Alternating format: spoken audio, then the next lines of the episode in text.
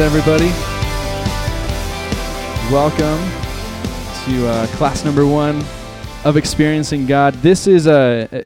I don't know if you've had a chance to read through it yet, since this is day one. Um, we're gonna cruise through the syllabus so you know kind of how the class is going to run. But um, I have loved what I've read so far of this book in my preparations and studies for it. Um, it's been really enriching. So I'm excited that we get to share about it with you guys and uh, look, looking forward to what tonight has. So why don't you? Does everybody have a syllabus? Let's start with that.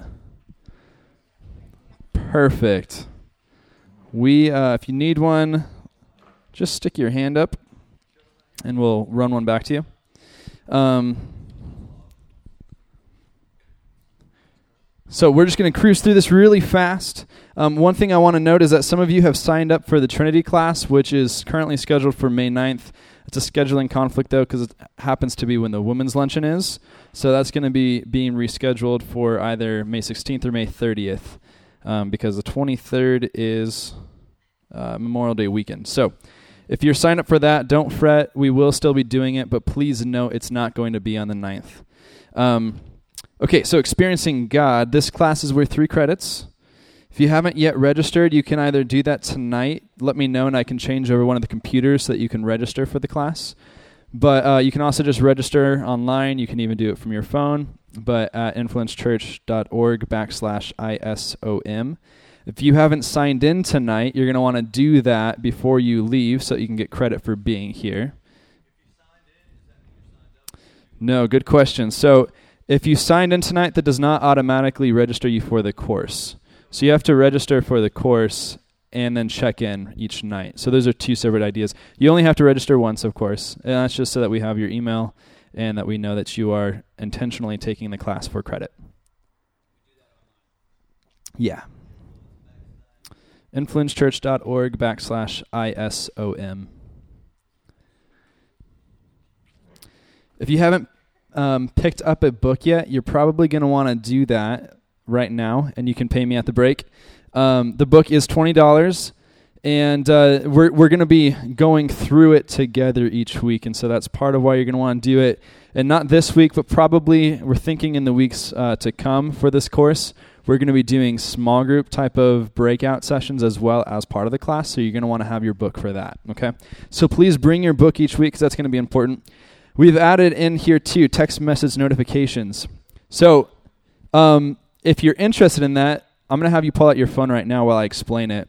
This is so that you can stay up to date with uh, basically the content that we send out in an email. We can then text that to you as well. So let's say you don't have time to really tap into your email. Maybe you're busy at work, but your phone is right there. You can't access your personal email we'll send you a text message each week reminding you what the assignment is, that the class is tonight, blah, blah, blah, all that stuff. We'll also be letting you know about future classes. So if you look on your sheet right here, all you have to do is text SO Ministry, so School of, that's what it stands for, but you put the at sign and then SO Ministry to the phone number 81010. So you can do that literally right now. Um, and then you will get a text message back that says you've been registered for this course. No, you just put the at sign, just the at symbol. Can you guys pass the syllabus back, please? So that's cool. Um, and, and this will be our ongoing text thread to you. So if you register for uh, the texting, it's not to this class specific. It's going to give you news about all the classes so that we can keep you all informed um, and, and, and knowledge of what's going on. If at any point you don't want to receive the text messages, you just text back stop, and then it'll take you off the list. Okay? Um, really quick, just to run over the completion requirements for this course so that there's no confusion. In order to receive credit for this course, you must accumulate eight and a half of the possible 12 points. Each class is worth one point, so that's six points total. And each homework assignment is worth one point, so another six points. That's how we get to 12. Furthermore, you must attend at least four of the six classes in person in order to qualify for course completion, so you can miss two days. You may receive half credit for missed classes by listening to the class session on SoundCloud. That link is sent out in every single email that we send you. And then by filling out the missed class makeup worksheet, which is available online under uh, the school ministry page. Okay, so for that you would also just go to influencechurch.org backslash isom. Um, you guys are responsible to do that though, just so you know. We won't be on your tail to get have you do that. We're trusting that you are all adults and can read and uh, don't need that reminder. Okay. Missed homework assignments can be made up for half credit until one week after the last day of class. So let's say you can't come next week, so you couldn't check in and say that your homework was completed, and you don't have time to get to it till the next uh, maybe two weeks later. That's okay. Um, you actually could wait to do all your homework assignments, which I don't recommend, but until a week after class is done, um, you might not sleep, so you might die. I don't recommend that. Um, you can then also break see a breakdown of the schedule. This is a uh, um, it's an easy read, but it's a thick book. If you couldn't tell, and it's broken up into 12 units, and we're going to be covering two units a night since we have six sessions that we're going to be meeting. So um, the page breakdowns are there for you, and then the the unit breakdown as well. Um, I'm assuming that most of you have not been able to complete the reading either because you just picked up the book on Sunday or because you just picked it up today. Um, that is totally understandable, and so don't worry about it if you haven't completed that assignment. But what I will say is we would encourage you to go back and to make sure that you do complete that assignment, um, mostly just for your own growth, because that's what uh, that is what this class is really intended to do. On that note, we'll start talking about the book. The course objective for this class is to really learn how to open up to the person of the Holy Spirit who is indwelling us and to actively engage with Him. That means to actively partner with Him. And that's what you're going to find in this book. Did I see a hand, though? Yeah.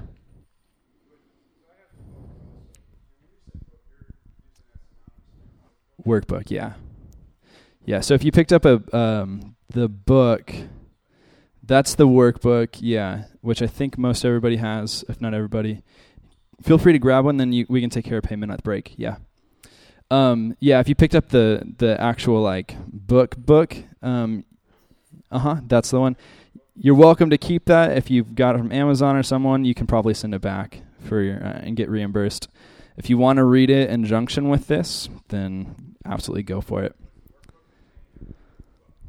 Um, to be honest, I'm not sure, but I know that we're not going to be um, operating out of the book. We're going to be operating out of the workbook. So if you have the workbook, then you're then you'll be good.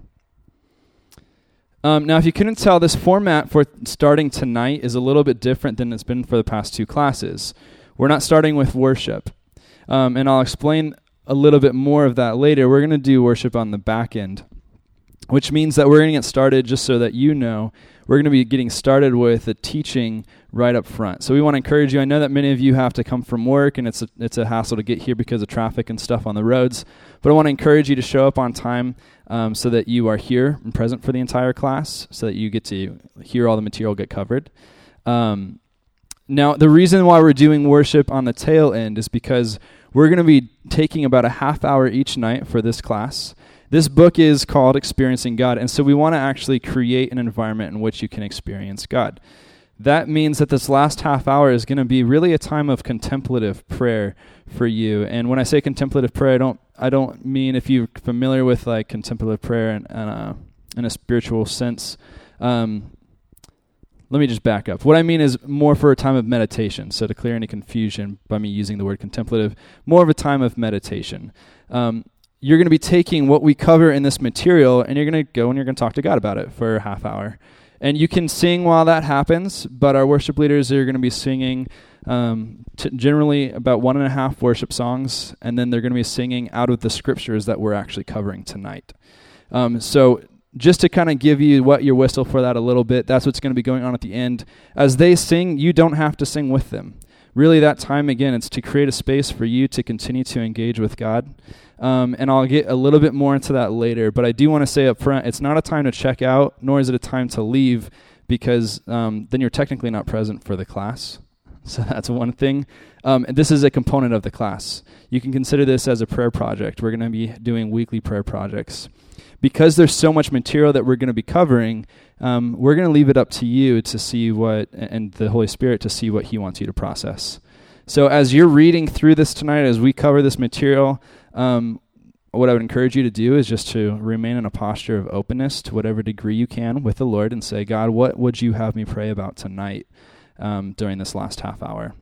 If, if a half hour that sounds intimidating, um, I'm going to be giving you a couple of tools, just some, some guidance and what to do during that time if you hit a wall. So we'll be talking about that in a little bit as well. Any questions before we get going in the text? Perfect. Okay. Then let's pray. Lord, we thank you for this this place, this space, this room. We thank you for this book. We thank you for the material that that um, is within it, and Lord, that there were people years and years ago who were really intentional with uh, with wanting to communicate to the church what it means to um, to to know your will and to experience you and to be in relationship with you. And so, Holy Spirit, that is why we are here tonight. Um, we are here for the person of Christ, um, and you are leading us to Him. You are um, introducing us to Him, and we thank you for that. And we, we rem- remind our souls, we remember that that uh, eternal life looks like knowing God the Father and Jesus Christ, whom He has sent. And so, Lord, we trust that that's why you've brought us here tonight. That you have brought us here to get to know you more that you've brought us here to this place to get to know the person of Jesus. Um, this is eternal life. And so, God, we look forward to uh, the way that you are going to be transforming our hearts through this material. And we pray now, Holy Spirit, that you would open us to that and that you would show us how it is that you want to work in us during this time. In Christ's name we pray. Amen. So, this book is definitely more about God than it is about you. When we talk about knowing the will of God, a lot of us, and part of the book says this, but a lot of us are wondering, well, what is God's specific will for my life? And what the book is going to suggest is to not ask that question necessarily, um, but more so to, to open up our, our understanding and, and our hearts to the idea that um, what does it look like to do what God is already doing? So, not necessarily just what does He want to do in me, but what is He already doing, and how can I join with Him in that? To some of you, um, a lot of this might seem simple, and that's okay. And I would actually encourage you then to embrace the simplicity of this. Because when I think about this, so much of this really boils down to um, this idea of relationship. And the, the most tangible relationships that we can think of are, are perhaps the people sitting right next to you, if it's your spouse, um, or it's the people that you live with, uh, be that your, your children um, or your spouse who's not here, or maybe roommates and they're your best friends and they've become like family. Um, I don't want to oversimplify things when it comes to our relationship with God, but God was intentional in creating us for community because He is communal Himself. As the triune God, Father, Son, and Holy Spirit for all eternity, He has been a communal God. And so we are made in His image. We're created for community. And, uh, and, and that is something that we can look at. We can look at the communal relationships that we live in here with other humans to really begin to understand the relationship that we have vertically to the Father, to the Son, to the Spirit. So that's why I say some of this might seem simple because some of it will get boiled down, at, least in my language, and reduced to this idea of think about your your spousal relationship. Um, and we'll we'll cover more of that as we go through the text. But I want to plant that in your mind as well, just to be thinking of this in the context of relationality. We're created for relationship with one another and with God. And that's how that we need to approach this book. So if you open up to page six, you'll see a uh, apparently that's God on the left there. Except don't be confused, God is spirit. My guess is he doesn't look like this. Verse 6. The, the scripture memory verse for this, um, this particular unit is John 15, 5. I am the vine, you are the branches. He who remains in me and I in him, he will bear much fruit, for apart from me, you can do nothing. I'm going to say that again. I am the vine. So picture this. I am the vine. This is Jesus speaking to his disciples. I am the vine, you are the branches. If a man remains in me and I in him, he will bear much fruit. Apart from me, you can do nothing. I was at a wedding a few months ago, and it was on vineyard property, and there was this uh, this um, bed and breakfast that we were staying in, and like we would walk outside the house, and literally there was these th- this vineyard on this hillside right in front of us, and so I was walking through this vineyard, and I was quoting this scripture, just meditating on it as I walked through, and I um, I found a, a bunch of dried out grapes, um, and some of the twigs and some of the leaves and it meant so much to me because it gave me a really tangible picture of what it was that Jesus was talking about. Here's these plants, you know, they're only really coming up to my chest. But Jesus was probably walking or standing among these grapevines as he's communicating this point to his disciples. And I can just picture this as well with him, especially now being in these vineyards of these dried out clusters of grapes that are laying on the ground and these dried out leaves. And it's this picture that as soon as you break off the cluster of grapes from its source. It loses its supply of life. And it dries out, and they don't ever get to develop. Or even if they have, maybe they're fully grown grapes, um, you cut that thing off, and they actually do shrivel up like raisins. They'll remain on the on, on the stem, um, and they'll remain as a cluster, but they're the, just these little dried out pieces of fruit then that have no life in them any longer.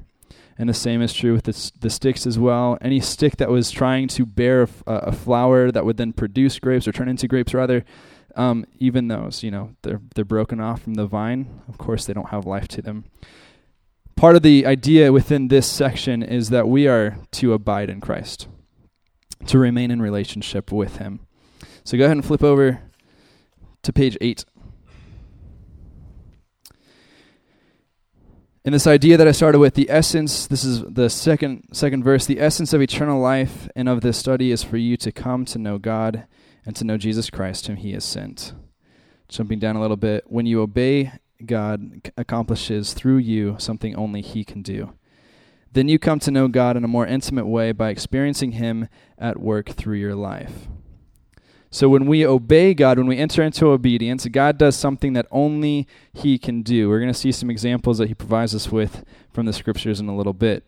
Over on page 9, the uh, third to last paragraph, the Holy Spirit. It's important to remember the Holy Spirit will be your personal teacher. 1 Corinthians chapter 2 is one of my, um, my favorite, I would say, chapters for talking about salvation. There's this idea within there that um, in chapter 1 says that the, the the things of God are foolishness to the world. Um, so the world looks at what we're doing tonight here in this place and they think that we're fools for doing this. Um, but we know in the Proverbs that the fool is the one who says that there is no God. So the, the world ironically views us as foolish, and yet they're the ones who are the fools. And then what it goes on to say in 2.14, 1 Corinthians 2.14, is that spiritual matters can only be discerned by the Holy Spirit. And what Paul is really laboring in the first two chapters, or first three chapters really, of the book of 1 Corinthians, is this idea of unity within the church, and that the church is to be unified not, uh, not around Paul, uh, not around Peter, not around Apollos, um, not around any kind of other disciple or apostle, but around Jesus Christ. And what he gets at, he, at a certain point in chapter 2, the beginning of it, he says, Look, you didn't believe the gospel because I came to you with eloquent speech. In other words, like I, it wasn't that I was super well prepared. I didn't have this great message that um, tricked your mind into thinking or believing what I was telling you. You believe these things because the Holy Spirit revealed them to you. When Jesus asked the disciples who they say he is, and Peter replies, "You are the Christ, the Son of the living God," Jesus' response to him is that there's on, the only way he could have known that is if the Father had revealed it to him. And we know that the revelation of Jesus Christ, that's, that kind of revelation comes through the Holy Spirit. And so the Holy Spirit will be your personal teacher. Um, I, I tried to emphasize this when we were going through discipleship. So if you were part of that class, you might remember me saying, Jesus, we are your disciples, and we're here to learn from you. This isn't about me or Phil or Tammy teaching you guys. This is about us learning together from our our rabbi, and his name is Jesus, and he does that now through his Spirit. Jump down to the second to last paragraph there. It says, You cannot depend on traditions, your experience, or others' experiences to be accurate authorities on God's will and ways. What we don't want to do is we don't want to box God into the tradition of the church, to the way that he operated in somebody else's life, or even to the ways that he's operated in our life in the past. He might choose to replicate things that he's done in other people's lives, or things that he's done in the church, or even things that he's done in your life. But um, but God is up to doing new things as well in our lives. For example, he only, um, as far as we see in Scripture, he only speaks to somebody through a burning bush once. He only saves the life of a runaway prophet using a big fish once. Um, there's there's more examples that I'm sure we could think of, but we don't want to say, "Oh, if I'm a runaway, then God has to save me through a big fish or a whale." Um, you know, we don't want to say like, God, I'm not going to do that, and so I'm going to run to the other side of the world or the known world at the time.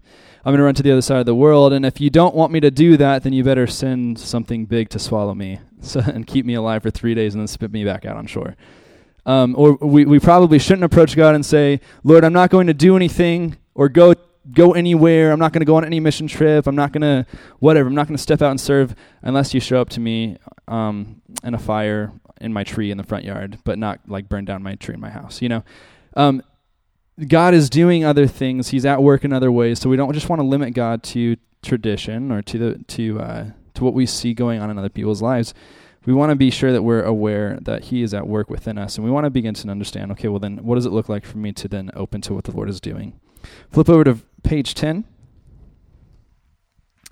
Halfway through the paragraph, starting with the word the or the words of the goal. The goal is not to finish this course, but to have a life transforming encounter with God as you study these materials.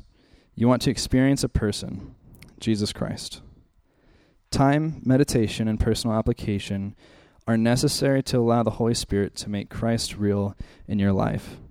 Now, I highlighted that sentence, um, or those sentences, because I think it's really important that even though we're cramming a lot of material into each night, um, it's important to note that this book is intended to take a lot more time than than we're taking with it.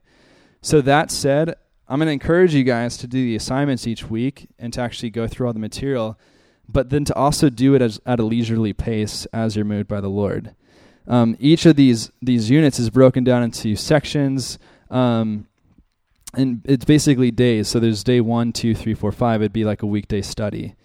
And so I would encourage you to read through the material to get caught up, but then to also start with day one and to actually do the activities that it talks about in there, the, the prayer projects or the looking up a scripture. Because again, like all of this is, like I said, it's this is about you experiencing the person of Jesus. That's what the book is saying as well. That's why school ministry exists, is to equip you, but also to deepen your relationship with Christ. So we don't just want to pass over all that because we're trying to cover material.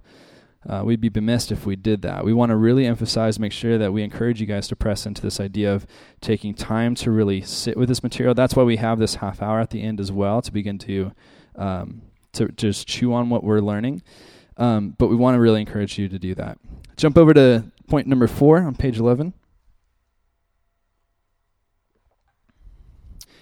And I'm not going to ask for hands on this, but when you come to the Lord Jesus to seek his will for your life, which of the following requests more closely resembles the way you generally ask? Check your response. So, this is something you can do when you go back through. But the two options here are Lord, what do you want me to do? When do you want me to do it? How shall I do it? Where shall I do it? Whom do you want me to involve along the way? And please tell me what the outcome will be. Or is your approach generally what it says there in B Lord, as you go with me, tell me what to do one step at a time, and I will do it.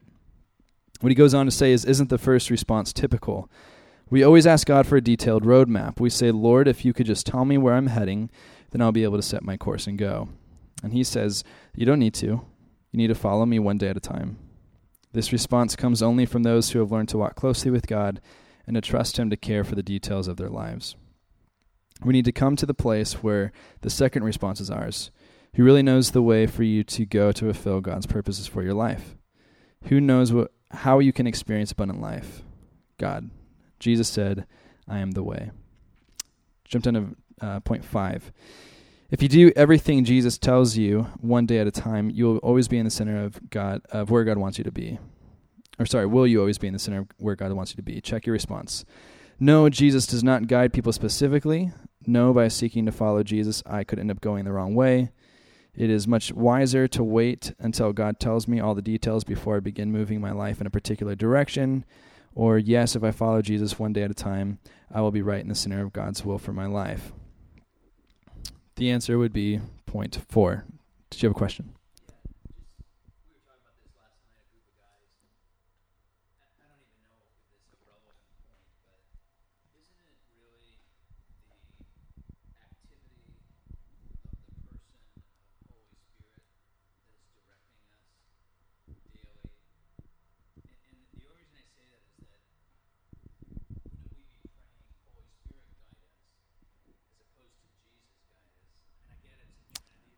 Yeah, no, and I and I that's what I do. I mean, um, to go off on a little rabbit trail for a second there, um, I do believe that that there's value to praying to the specific person of the Trinity um, when we're requesting things. Um, for example, it's not appropriate. It's actually heresy to thank God for dying on the cross. God did not, or the, sorry, the Father. I saw a confused look there. The Father. Um, the Father did not die on the cross. Jesus died on the cross. It's appropriate in our prayer and in our worship to exalt Jesus for that. But it wouldn't be. Again, it'd actually be heresy to say, Thank you, Father, for dying on the cross. Um, it's called patripassianism. I think I said that right. Yeah, Jack.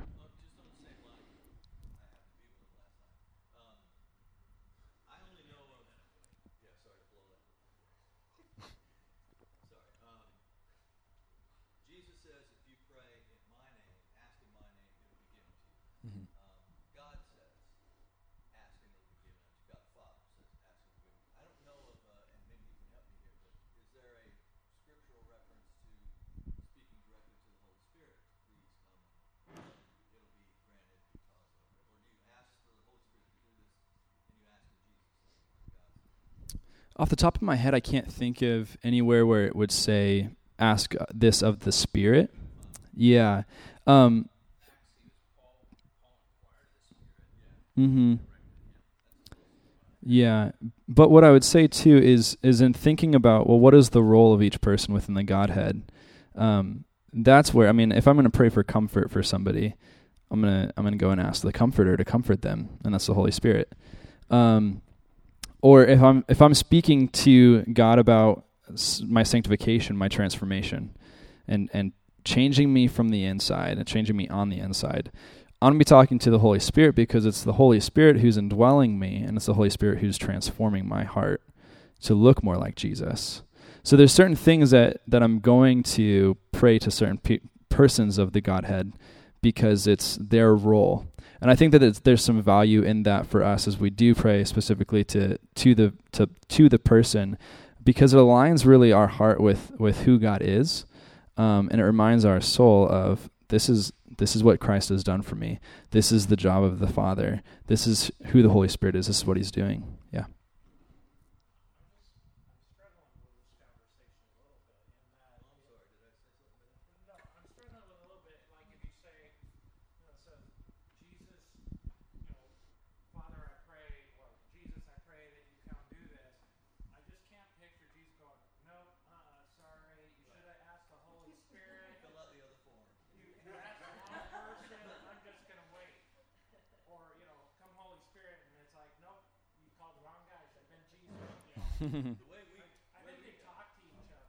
Yeah. absolutely. And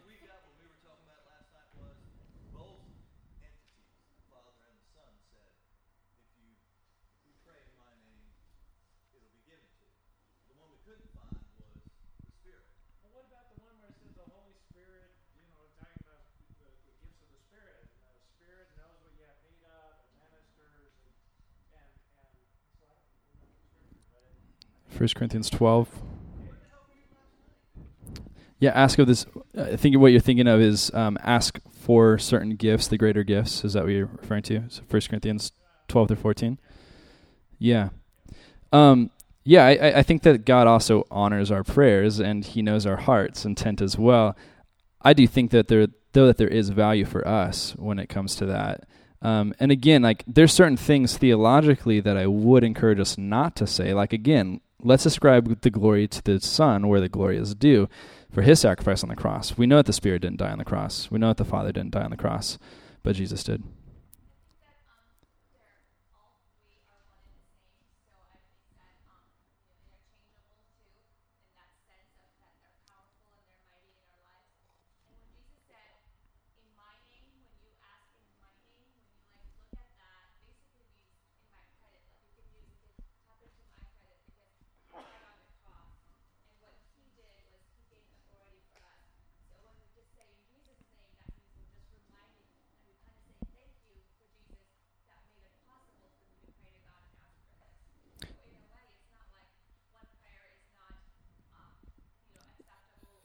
Not that one's invalid because, yeah.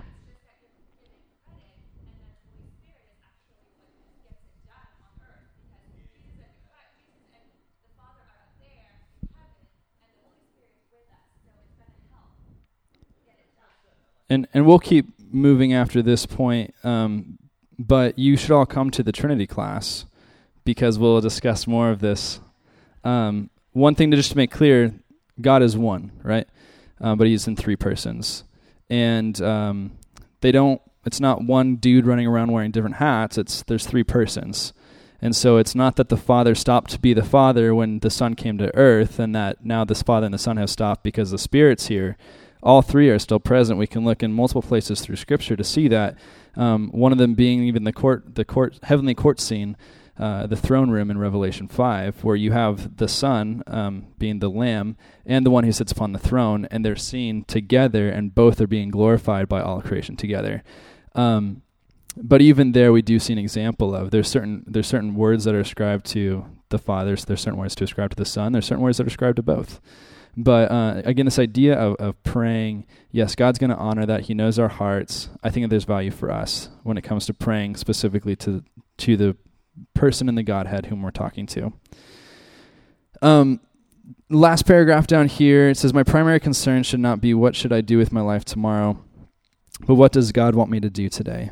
As you follow Jesus one day at a time, he will keep you in the center of God's will.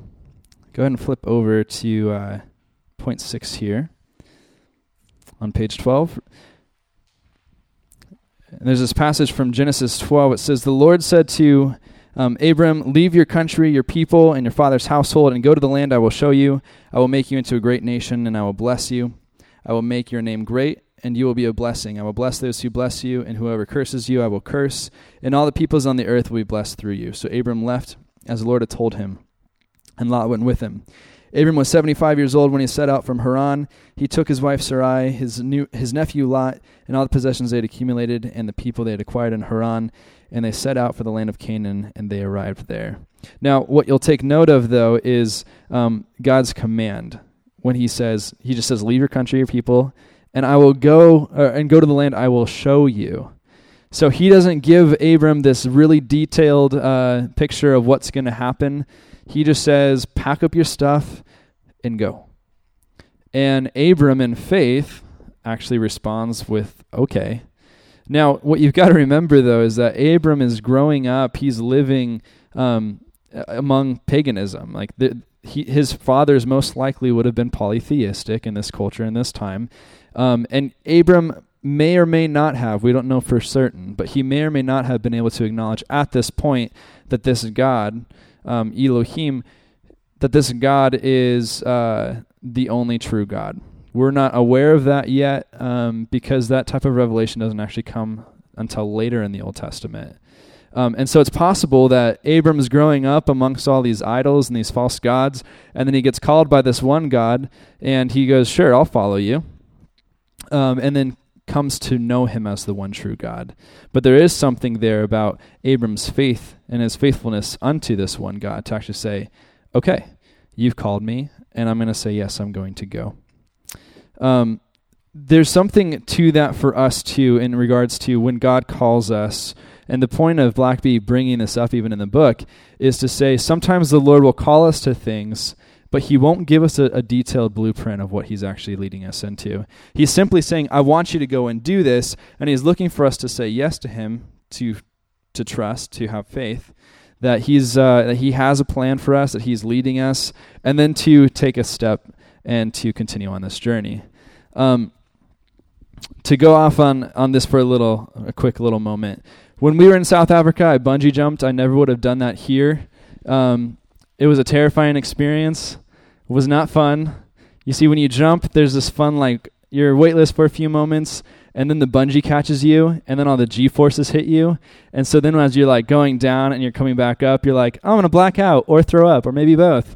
And uh, and you're just hoping that like you stay awake and then don't lose your breakfast on the people below. And then you've got to like bounce, and this happens several times, and then they lower you, so you've got like 200 feet to go to the ground and you're just spinning in circles because the bungee is kind of coiled up, you know? And so it's unraveling and so you're just spinning in circles for hundreds of feet until they're able to get you off. Um, so when I finished this, there was cameras there, they were filming, and they like I was met immediately with the camera. What was that like for you? What was your takeaway? And I just threw out a cheesy line, probably because I wanted to get away and like try to get my stomach back in my body. And I was like, it was incredible. Um, it was like a total test of my faith and you know you really got to trust that this thing is going to hold you just like you've got to step into faith and trust that god is there something like that. Totally like cheesy christian answer exactly what you would expect okay? Um, now looking back on that though that's exactly what was going on. At the time i was just like get the camera away like i think i'm to puke. Um, but looking back on it i was like yeah it's exactly what what was happening there. Because there's this bungee and it's it's relatively thick but there's still like people have jumped before me. I'm the last one to go in our group. Um, and not only that but the girl who was up on the the tower filming us we had there's cameras on the ground there's cameras up with us. And the girl who's up on the tower filming with us she's she's standing up there. The the workers have their music bumping, and it's got all these cuss words, and uh, it's talking about derogatory things about women and stuff. And she's like, "Can you please ask them to turn this off?" And I'm like, "Ah, sure." And I'm thinking to myself, like, "You don't have to jump 400 feet right now," because I'm thinking. I'm gonna make these guys angry, and then they're gonna not strap me in all the way, or they're gonna like let the rope go, you know uh, as as retribution of making me turn off their music. And so like I'm like, hey guys, can you turn off the music or change it? And so they change it. Um, and then you know you, you walk up these stairs and you walk across this bridge and you're in between these two giant towers and you're in the middle of the bridge and these guys are just strapping you in and everything's happening so fast and they start talking really fast and like like checks you know and like they're like checking off the list of things that they have to do but it's so fast that you don't even know what they're saying and what they've actually done to you. You just know that you can't move. And then they stand you up and they're like okay you're ready? Put your arms out and dive. And you're like okay. And then you look down there's 400 feet beneath you and you're met with the ground not with water. So if the bungee snaps it's like um, the water's not even going to potentially save you. Because there is none.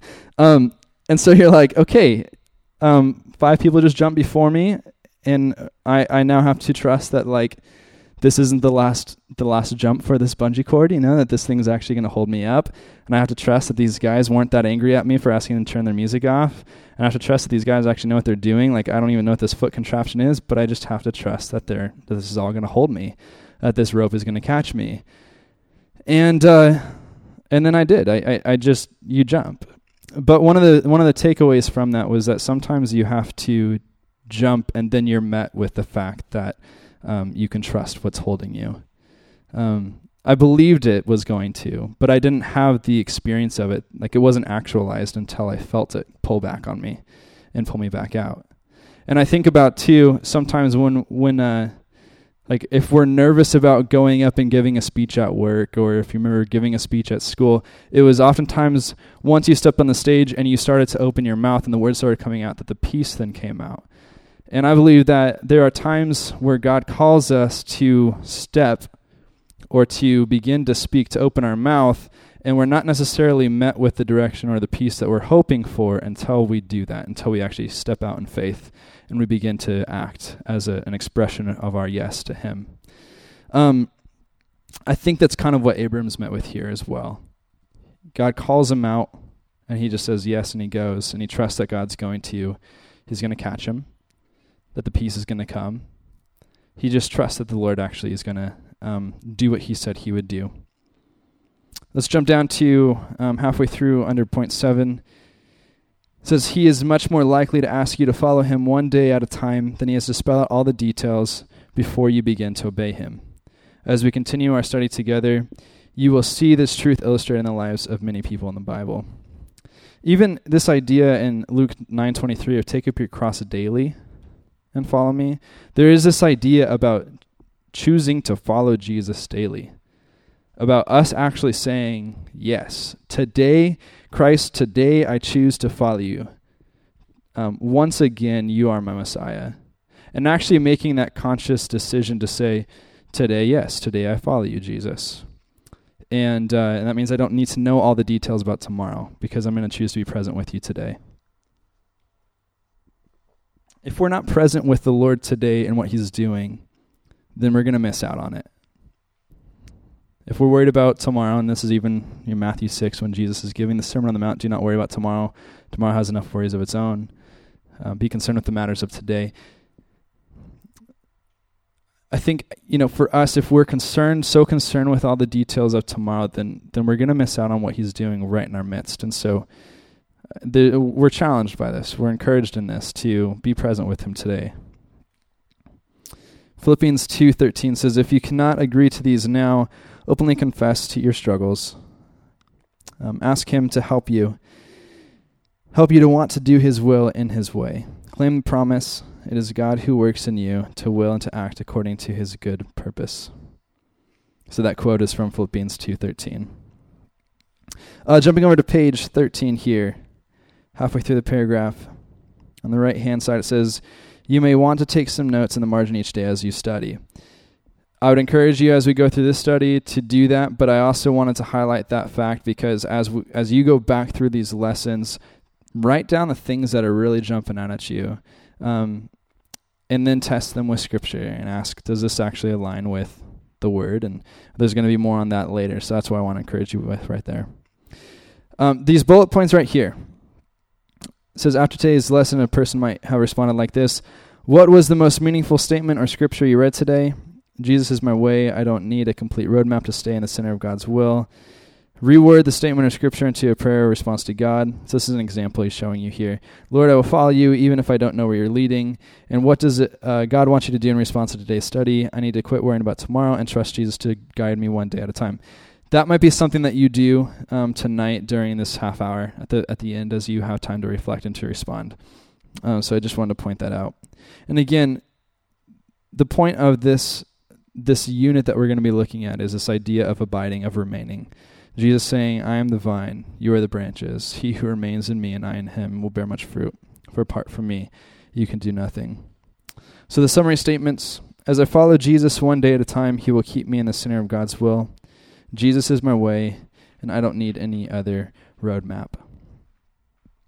It's a lot easier to get someplace uh, that you've never been before when you go with somebody who has. Um, there's an example in this book where he talks about this farmer at the church he used to pastor. Um, and this farmer was like, "Hey, come to my farm. About a quarter mile away from the church, you're going to make a right at this fork, and then after you drive about half a mile, you'll see this red barn, and then you're going to turn left, and then there's going to be a poplar tree, and so after that, you're going to make another right, and you're going to take that for." And he just goes on to explain this, and he's like, "It was so confusing. Eventually, I found it." Um, but when he took took the farmer with him the next time he went to the house, and they were driving from I don't know where, but to the farm. They took some other some other route, and he was saying I never would have been able to get there had it not been for him being in the car with me. I never would have guessed that I could have gotten that way from those streets. Um, I, have I've thought that many times myself when I've been driving with friends, and maybe the map, you know, Google Maps will sh- will pull up certain things on my phone about how to get to that person's house, and then I'll be in the car with them, and they'll take a completely different route, and I'm like, oh, this is way more convenient.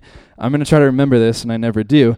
But um, that's you know that th- that feeling or that thought of like this is this is way better. I'm so glad I'm with somebody who actually knows the way because getting to the final destination is a lot better.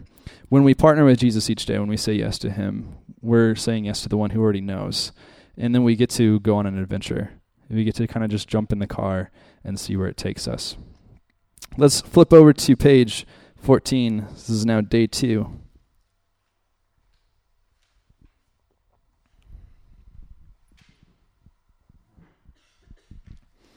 Halfway through the first paragraph, it says, This should be your guideline. Always go to the Bible and ask the Holy Spirit to reveal the truth of your situation to you. Look to see what God says and how He works in the Scriptures. Make your decisions and evaluate your experiences based on biblical truths. When you study the Scriptures, do not base your decisions on one isolated verse or story. Look to see how God generally works throughout the Scriptures. So, when Saul is uh, sent in to destroy the Amalekites, I believe it's 1 Kings 15. Maybe it's 1 Samuel 15, yeah. 1 Samuel 15. Saul is sent in to destroy the Amalekites, and if you um, remember, he ends up being, being deemed unworthy as the king because he doesn't obey God's commands. God's commands are to go in and to literally destroy everyone um, man, woman, child, infant, animal, everything. And he ends up keeping some animals so that they can sacrifice to the Lord, and um, and and that's part of why he's not seen to, seen to be fit as king, because he's disobedient to the Lord. Now, if you were to read that one verse to go into the land of the Amalekites and kill all the men, women, and children. Um, let's say that you happen to be traveling that day and you were taking the scripture out of context. You'd be like, hmm, well, this is like new enemy territory. Maybe I'm supposed to go in and kill people. You can see how extreme this is, but I use this as an extreme example to say if we don't take scripture in context, if we're just like, mm, let me flip through my Bible today and this verse looks good, um, then we end up misappropriating what scripture is really trying to get at. Um, we're, we're miscontextualizing it. And we can end up doing things that God is not calling us to. Or, or think about if somebody lived their life this way and it was their wedding day, and then they read um, where Paul talks about it's better to be single, and that's all that they read. And they're like, "Sorry, hon, I'm off the wedding. God told me to be single." Uh, that'd be heartbreaking and so ignorant.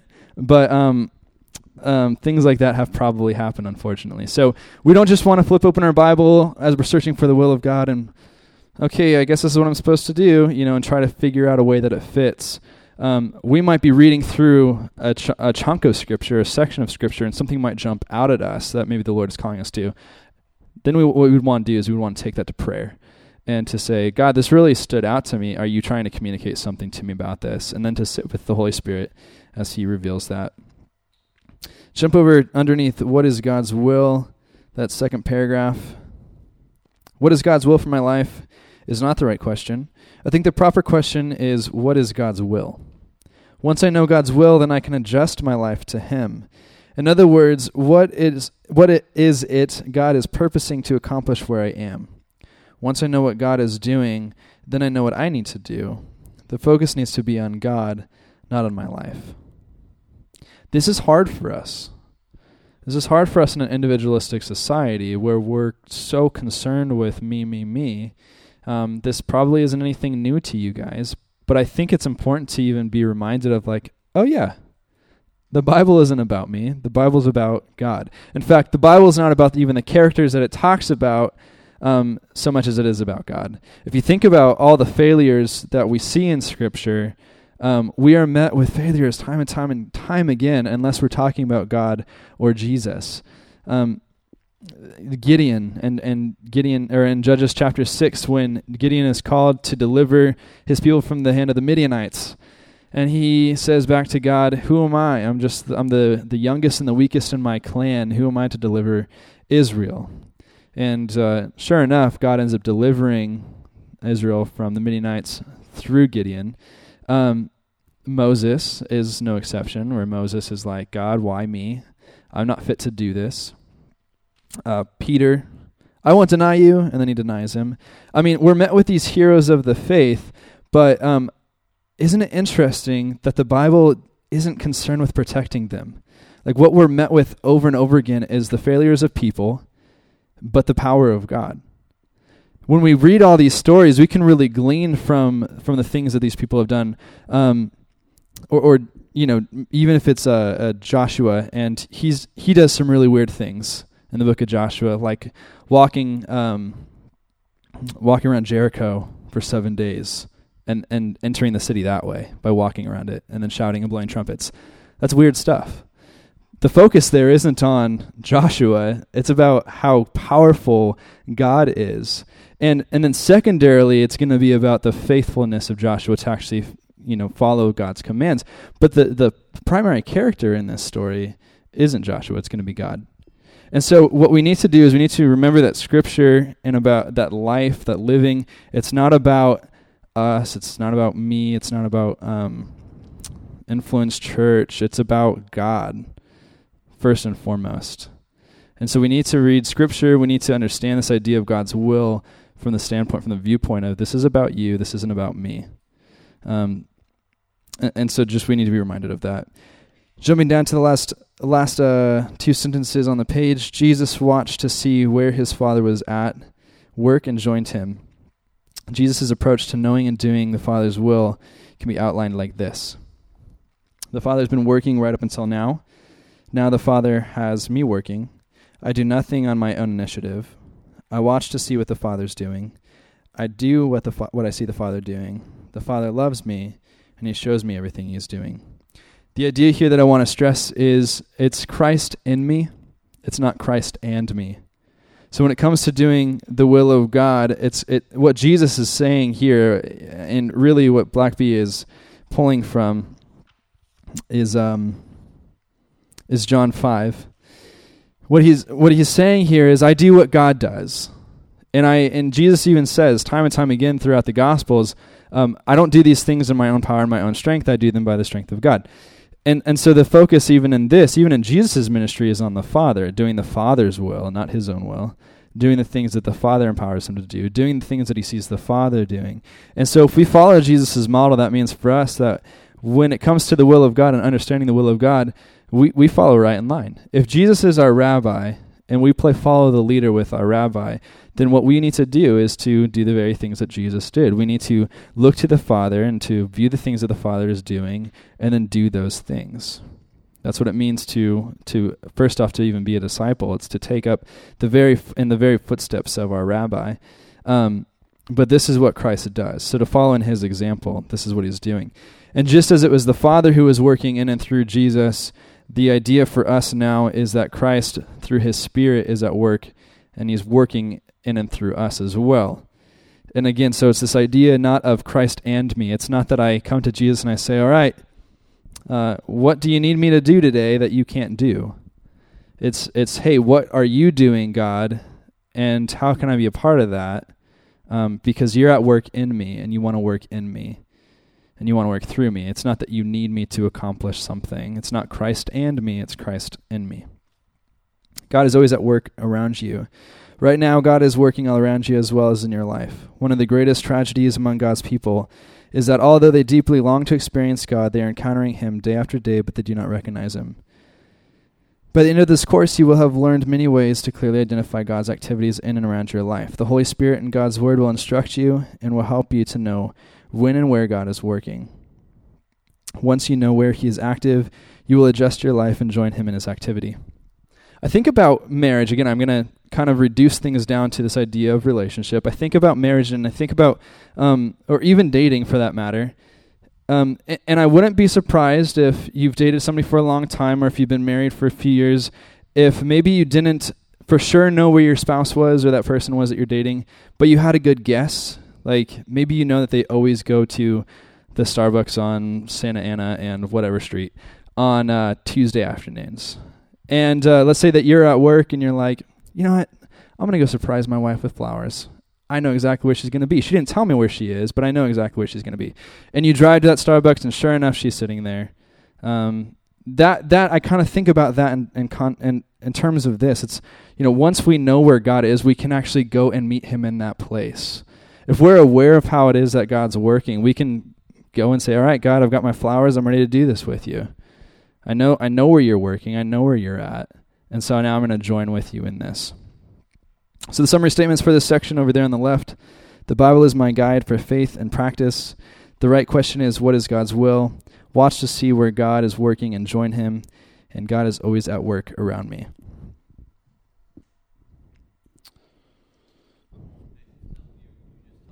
Yeah.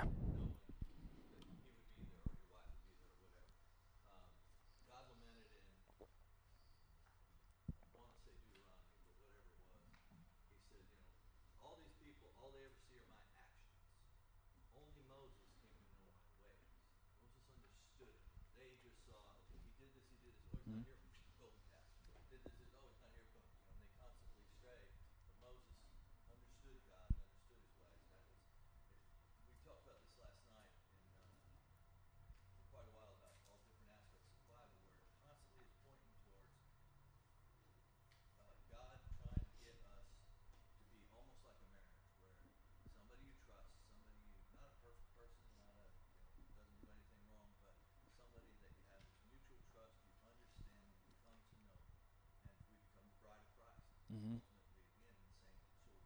Yeah.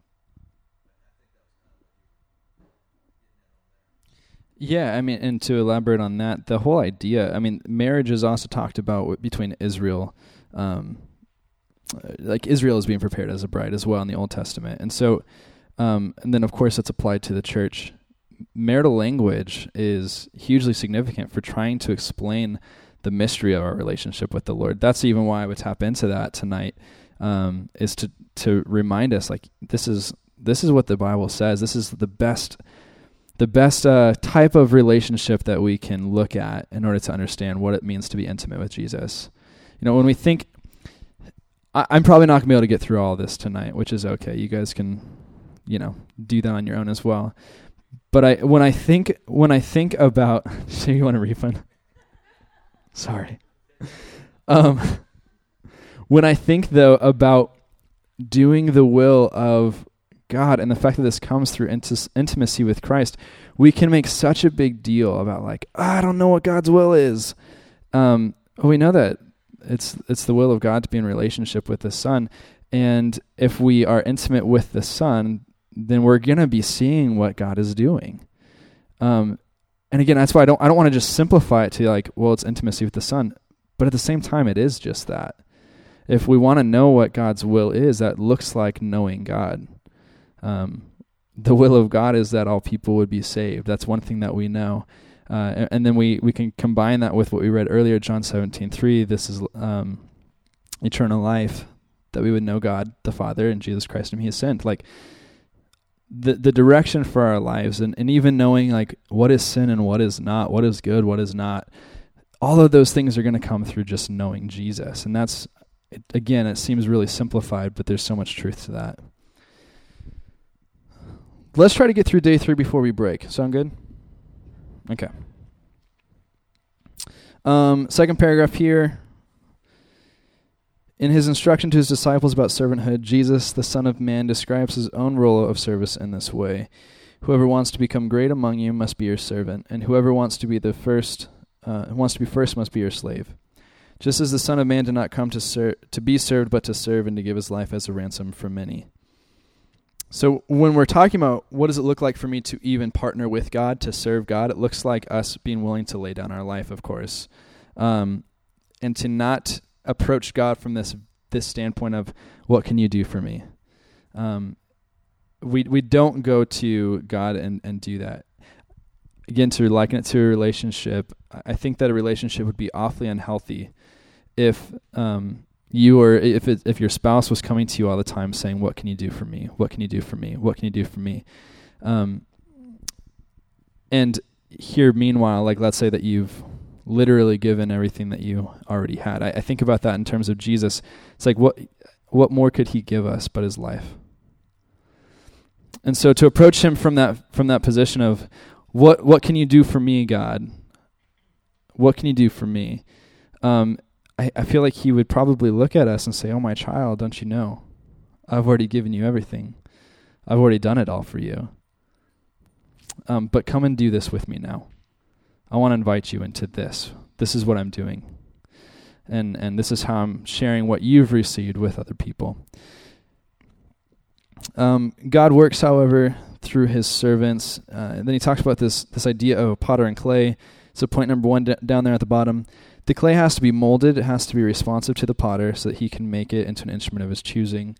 And two, the clay has to remain in the potter's hand. So he, he's talking about over here Jeremiah 18, 1 through 6 on the side. It says, This is the word that came to Jeremiah from the Lord Go down to the potter's house, and there I will give you my message. So I went down to the potter's house, and I saw him working at the wheel. But the pot he was shaping was from the clay was marred in his hands, so the potter formed it into another pot, shaping it as seemed best to him. Then the word of the Lord came to me, O house of Israel, can I not do with you as this potter does, declares the Lord? Like clay in the hand of the potter, so are you in, in my hand, O house of Israel. Now, this is coming from obviously a book of prophecy since it's Jeremiah. Um, but the, the idea here that's being teased out is if we are the clay, then God can do with us as he would desire. And he can take us and begin to make something. And as honestly, as we get in the way and we start to get marred by even our own doings, um, he then can reshape that. And he's shaping us. Um, and if we are moldable clay, then then he's shaping us to do his will. If you have ever spun a pot before or tried to make something even out of Play-Doh, um, you know that like it's it's a lot nicer when the Play-Doh or the pot, whatever, when it cooperates with you if it's not as hard as a rock and if you can actually shape it if you don't have to work it that hard if you don't have to go and heat it up first or something like that if you can just break into it and start doing stuff with it then you can actually do with it make it into what you wanted it to be And so the, that's what God is doing with us as well, as He's shaping us and reforming us so that we can be used for His purposes, for, for the things that He would have us be used for. Jump over to page 18.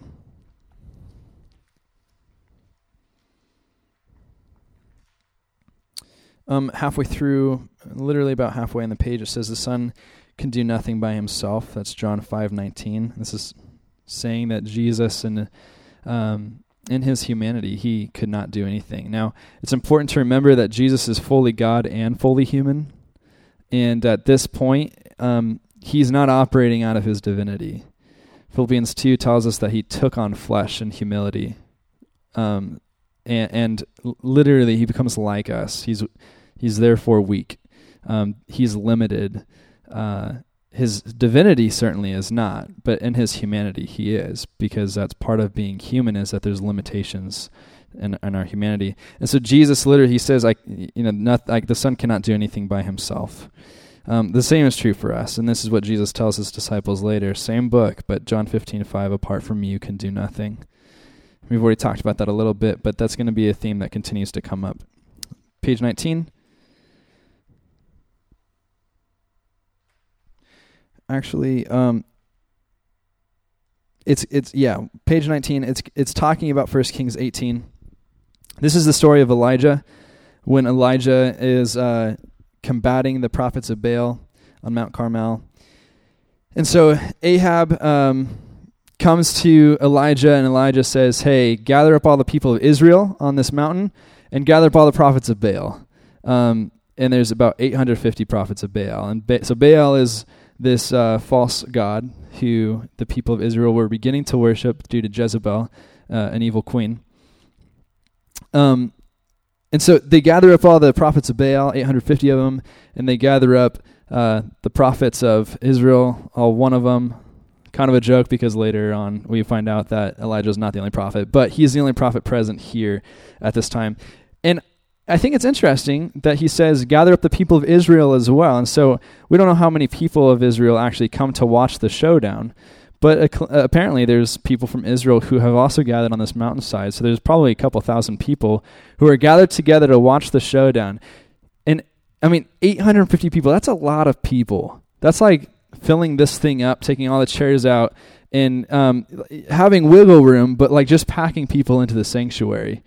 And then having like one guy over here. And they've got their altar and they're cutting themselves and they're crying out to their God and they're asking for fire from heaven to fall down. And meanwhile, you've got Elijah who's kicking back, sipping a Coke, and he's like, hey, why don't you yell louder? Maybe he's in the bathroom. Maybe he's asleep um, he can't hear you. And so they start crying out louder, and, they do it all day long. And, um, and the deal was that the God who answered by fire was the true God. And so the showdown was is Baal the true God, or is it Yahweh who's the tr- true God? And so um, Elijah is just a total smart aleck. It's really funny. He's totally mocking these prophets of Baal. He's got this crowd who's watching as well, apparently. And then it's his turn, and he says a very simple prayer. And, and prior to doing that, he soaks the wood with water and he builds a, he digs a trench around it or a little moat around this altar that he's constructed and he fills that up with water. Um, and if you didn't know, wet wood doesn't burn too well.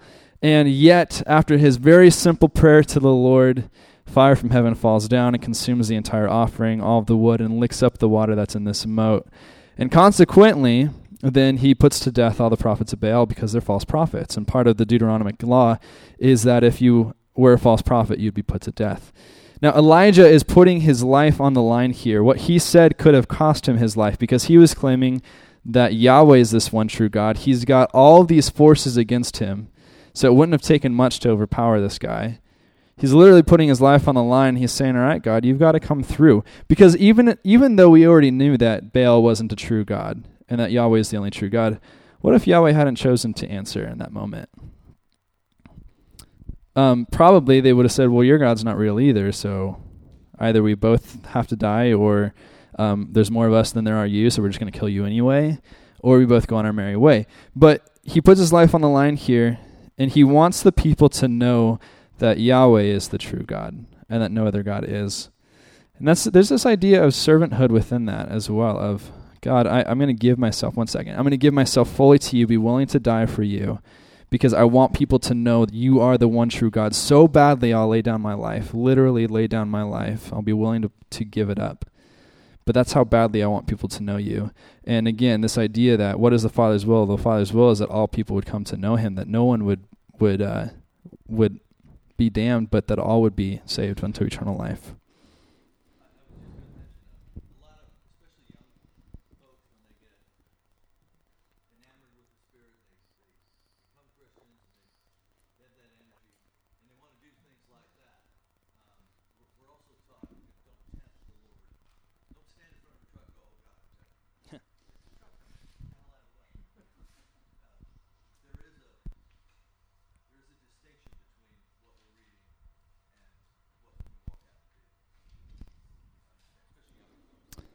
Yeah, and hopefully we won't be uh, met, well, in America by um, 850 prophets of Baal anytime soon, simply because we want our nation to be saved. But um, but yeah, I mean, there's a the old joke too of the the person who, you know, the the tsunami is washed in and like there there's a huge flood and they're sitting on top of their house and um, somebody in a raft comes by. Hey, do you want to do you want to jump in the raft so you can be saved? And they're like, Oh no, God will save me. And then a boat comes by. Hey, jump in the boat. And they go, Oh no, God will save me. And then a helicopter comes by and they lower down a ladder and come on up, climb up, climb up before the waters take you. No, no, God will save me. And then the person drowns and he gets to heaven. And he says, Why didn't you save me? And God's like, I sent you a raft, a boat, and a helicopter, you dummy. Um, of course, that's a joke. God probably wouldn't call you a dummy, but there's that idea certainly within all this as well. Now, there's this right above right above 6, the last sentence or last two sentences. When God did something only he could do, all the people knew he was the true God. God convinced the people of his powerful presence through his obedient servant. Elijah did not make fire from heaven fall down. That was not his job. He did not have the power, the ability to do that. Um, God did that. What Elijah was responsible for was saying, Yes, I, I, I will do this. Um, and I'm going to trust, Lord, that you will do this. But it's important for us to note that when it comes to serving God, it's not that we have to become Christ on the cross. Um, he's already done that. Like he he has already done all of this work, and we get to partner with him in that, and we get to watch as his glory falls down. But we just what's important is that we say yes. Now, that said, jump down to you, don't just do something. So, this idea of um, in our culture, we feel like we always need to be doing something. And there's this idea of don't just do something, or, uh, um, don't just stand there, sorry, do something. Um, in contrast, I think God is crying out to us don't just do something, stand there, enter into a love relationship with me. Get to know me, adjust your life to me, let me love you and reveal myself to you um, through you to a watching world there's this idea as well of of not just doing but of being. It's important that we don't get so caught up in doing for God that we forget what it looks like or what it means to be in Christ. Uh, that's where our identity truly is. Our identity is is rooted, and we talked about this in the last class a little bit as well. But our identity is rooted in who we are in Jesus. And while it while it's great, and I don't want us to stifle anybody's spirit in the room of like wanting to get out there and go save the world for Jesus. That's incredible, and and yes, you know, pray about that and see what the Lord would have for you in that. Um, but the temptation there will be to become all about going and doing, and not about being with the Lord. And so, even as a part of this, there's this idea of well, how do we couple what is God's will for the world and what is God's will for me in ministry with what does God want to also do in my spirit? How is He working to transform me in my heart as well? So some of the summary statements over here to be a servant of God, I must be moldable and remain in the master's hand. And apart from God, I can do nothing. God can do anything through me, and when I find out where the master is working, then I know where I need to be. I come to know God by experience as I obey him and as he accomplishes his work through me. Because he does. He wants to accomplish his work through us, and he invites us into that. Um, it's it's kind of like the the father who invites his son to come and wash the car with him even though the dad knows that washing the car is just going to take longer because the kid's going to spray the car after it's dry, or he's going to get soap suds on it again, or he's going to spray the dad with the hose. And the dad knows if I if I invite my son outside, it's going to take twice as long, and I'm going to end up wet um, and needing to change my clothes, as opposed to just knocking out the car and being able to stay in what I'm wearing. Um, but the dad doesn't invite the son out because he needs his help. Again, it's probably just going to make things more complicated and take longer. The dad invites the son outside to wash the car with him to build relationship, to allow the son to to learn, to grow, to participate in something that the father's doing. And so God does it with us as well. He wants to accomplish his will through us, not that he needs us, but he invites us in to do this with him in relationship with Christ. Let's break and uh, literally we're going to be sticking to a stricter stricter uh, timeline for this class. So 10 minutes. That's 802 people. We have a lot of material to cover, so be back at 802.